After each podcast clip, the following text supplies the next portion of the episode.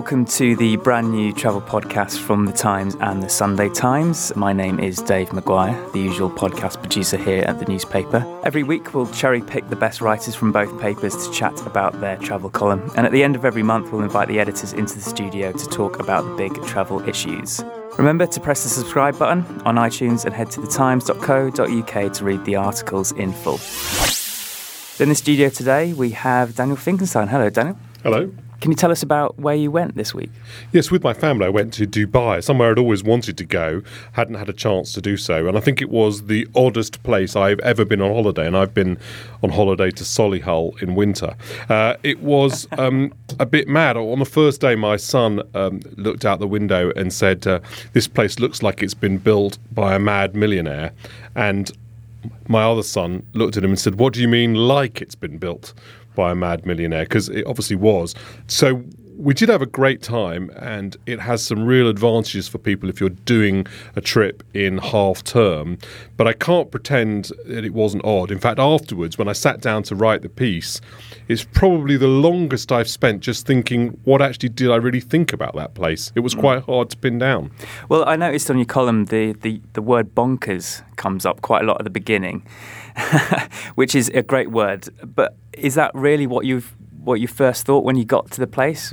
Actually, in the first piece I ever wrote for the Times, the editor cut the word bonkers out because he said it wasn't very Times like. So years later, I've got my revenge. Um, it just is a very eccentric place. So it's been built up out of nothing uh, in the middle, effectively, of a desert. Uh, it can't decide whether it's a sort of financial centre or a beach resort. You can sit, look, you're sitting on a beach resort seeing a sort of New York type skyline, which, by the way, is completely spectacular. So if you're a fan of modern architecture, the, the skyline is amazing to watch, uh, to, to look at. And we, we went to um, a restaurant at the Mirage Hotel and looked, just sat there and looked out at the skyline. And by itself, that was really, really entertaining. But it is sort of odd and in the middle of nowhere my father-in-law went on a on a trip um, over the the sort of highways to have a look at the modern architecture, and it it was a very, you know, sort of, it is quite a sort of empty, odd place, and you're driving along this motorway, but yet seeing these incredible buildings. So I could imagine someone going to Dubai and really not liking it, but I wasn't one of those people.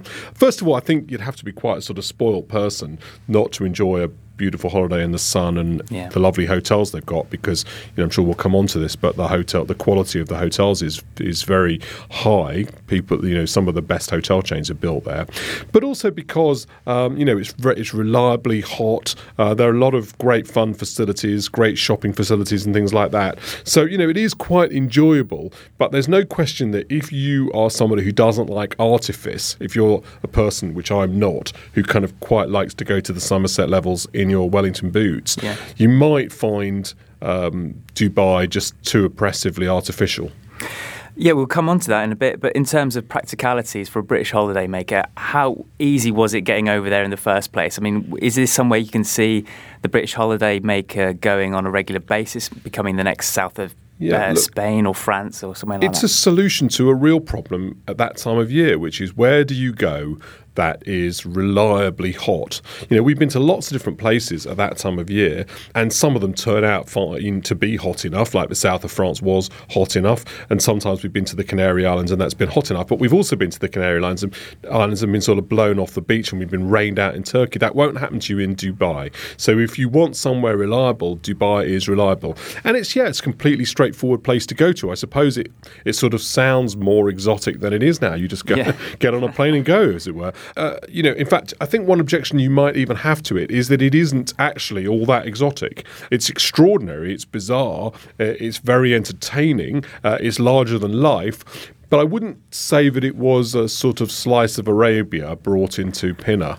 Uh, it, it, was um, much more of a holiday resort than that. Uh, in the column, it's interesting you uh, you mentioned the uh, Mad Ludwig uh, as a kind of reference point to the type of architecture that is going on in the city. I mean, can you just describe exactly? You mentioned the skyline there, but are the buildings just insane. Is that was that how you describe it? Just yes, I, I, remember sort of saying, "Look, there's an amazing thing. It looks just like a dolphin coming out of the water." And then somebody said, "No, in fact, it's a sea sail." Uh, and the buildings are extraordinary, based on uh, this sort of architecture, architectural follies. Really, uh, that's where I got the idea of Mad Ludwig of Bavaria.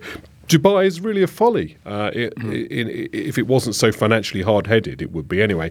Uh, it, it's um, this kind of amazing theme park, I suppose, almost like a mega Disney, right? An adult mega Disney, right in the middle of uh, an area you wouldn't expect it. Uh, and I, I, thought it was, you know, it's very impressive. Now, I as so happens, I really love modern architecture. So for me, it was a feast. I thought it was amazing to see these different buildings. They're incredibly well lit. Each one is interesting, and they're not too crowded on each other. At least at this point, still building, obviously. Um, so uh, you know, I wouldn't. Obviously, no one's going to go all the way on holiday just to see a skyline, um, but it certainly added to the atmosphere and to certain sort of weirdness of lying by a pool or on a beach mm. and then across the way seeing this incredible city skyline. Let's go back to the hotels you stayed in. You and you went with your your children as well. Yes. Can you tell us a bit more about the hotels in terms of the vastness? Because in the in the article you described almost I got the impression reading it that you could spend the whole holiday just within one complex. Yeah, I mean I, my joke about the uh, Atlantis hotel was that it was how the Atlantis became the lost city of Atlantis because you know it was difficult to find your way around. I, I would say that about that about the Atlantis Palm Hotel. It is an incredible um, place, uh, really uh, huge, uh, with by the way, uh, really incredibly good restaurants, which is a feature of this of its size. So it has properly proper brand restaurants. In fact, I would say one of the things about Dubai in general is that it will it has the kind of top of the range brand names in the shops and uh, in hotels, and the quality is very high as a result of that. But uh, anyway, in the Atlantis hotel, uh, it was it, it, it, was vast. You had a little sort of car to go around from one end of the swimming pool uh, to the other. Um, it's it's monumental and enjoyable. And one of the things that's incredibly striking is in the middle of the hotel this unbelievably big uh, aquarium. Um, we went actually on a tour behind the scenes of it too, which was actually pretty interesting.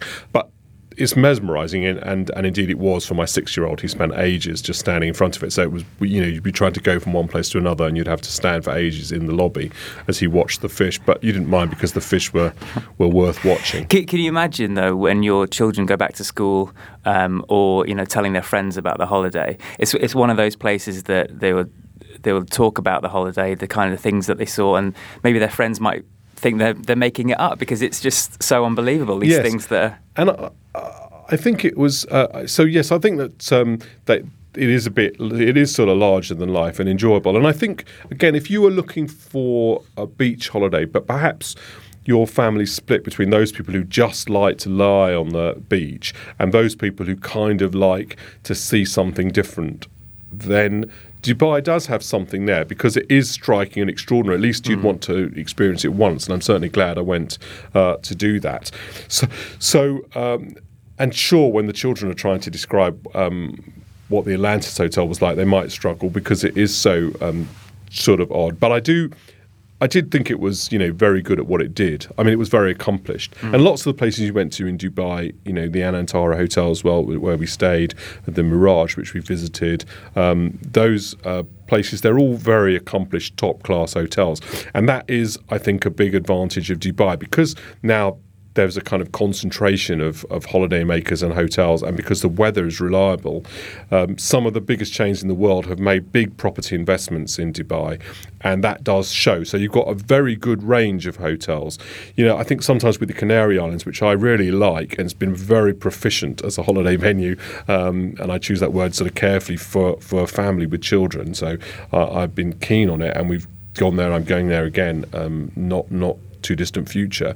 Um, the hotel range is sometimes a bit limited, um, and it's mm. also difficult to judge between them because they're not, uh, you know, because they're sort of sui generis to the Canary Islands.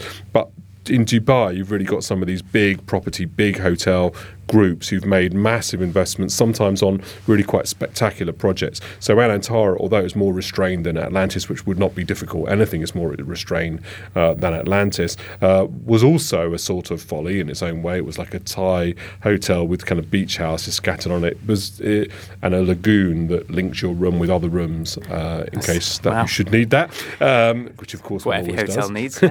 what every hotel, what every holiday maker has to have. You know, the, the, that was a really um, uh, uh, impressive uh, place uh, uh, in its own right. So I, I thought uh, my, my father-in-law stayed at Sofitel, and he also found that you know it's a, it's a that's obviously a top of the range brand hotel.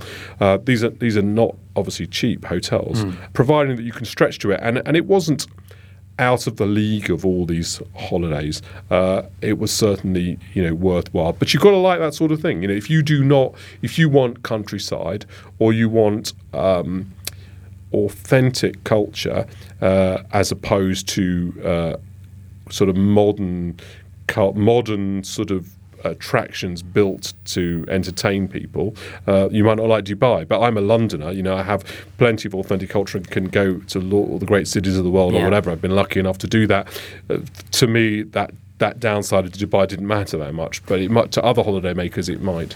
Hugo Rifkin in the Did You Read podcast from the Times last week went to Dubai and he wasn't too complimentary about the city. He said that um, ironically it's turned back into a, uh cultural desert because of the big investments. So, you know, uh, people are buying up property and then just leaving it as a as a as a almost like a piggy bank. Did you think the city felt that soulless in a way, um, or was it exciting? I'm not, I'm not just about to move there or Yeah. run for the local council. Um, you know, I, I, I was just going on holiday.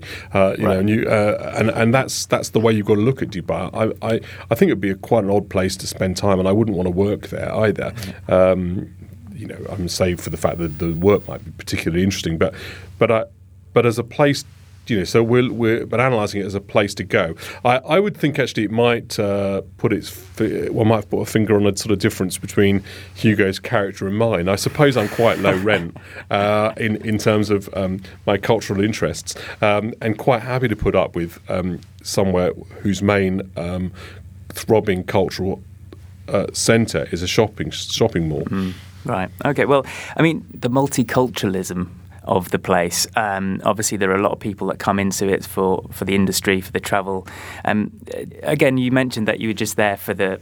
You weren't there for the culture. You were there to relax. Did that um, did that strike you as something that was forced at all, or was it just something that was just nice about it? No, you know, I didn't. I didn't um, find it oppressive in any way. So sometimes you do go to a place and you feel very. Uh, it's very much stratified, so you feel uncomfortable with the staff because you feel that you're in an uh, sort of an unpleasant relationship. You you are in a sort of um, oppressive type of uh, relationship, and, and even in quite a brief period, the politics of that can become uh, quite um, difficult. And, I, and I have to say that that um, my wife was affected in that way by the opulence of Dubai. Um, that is to say, you know, and also by the climate. Uh, Yeah, did- was, did- did both those things are enough to kind of turn you to the left uh, briefly. But I would say, but, but in terms of the multicultural mix, there have been other places I've gone to where I felt more like um, an imperialist conqueror. Right. Um,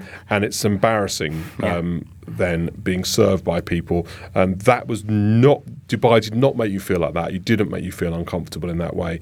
And that's, uh, I think, an important feature of it.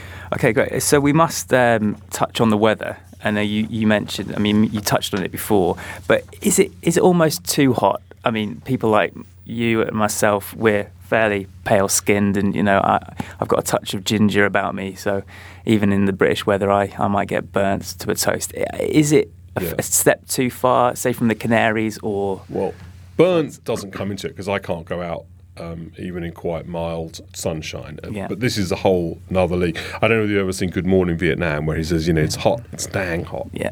Uh, and that was how hot it was uh, a lot of the time. And, and it would just like peak in the middle of the day where you think, this cannot get this.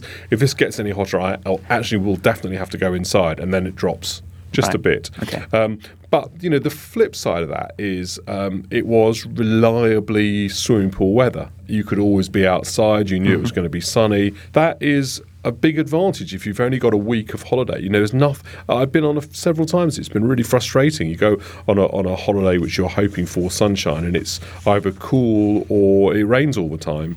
And you know, when it rains and you're in a, one of these holiday resorts with like three um, small children, and basically they're into swimming and uh, playing around outside, uh, what do you do with them? And I've had that once or twice on a holiday, and it really has been bad. Now you won't get that problem in Dubai. This is the reason why it's uh, it's a very from from a kids' holiday point of view, uh, you know, it, it's it's expensive. I will say that, and obviously the flight's not it's not round the corner. Although it's not absolutely long haul, you know, it's certainly quite a reasonably lengthy flight.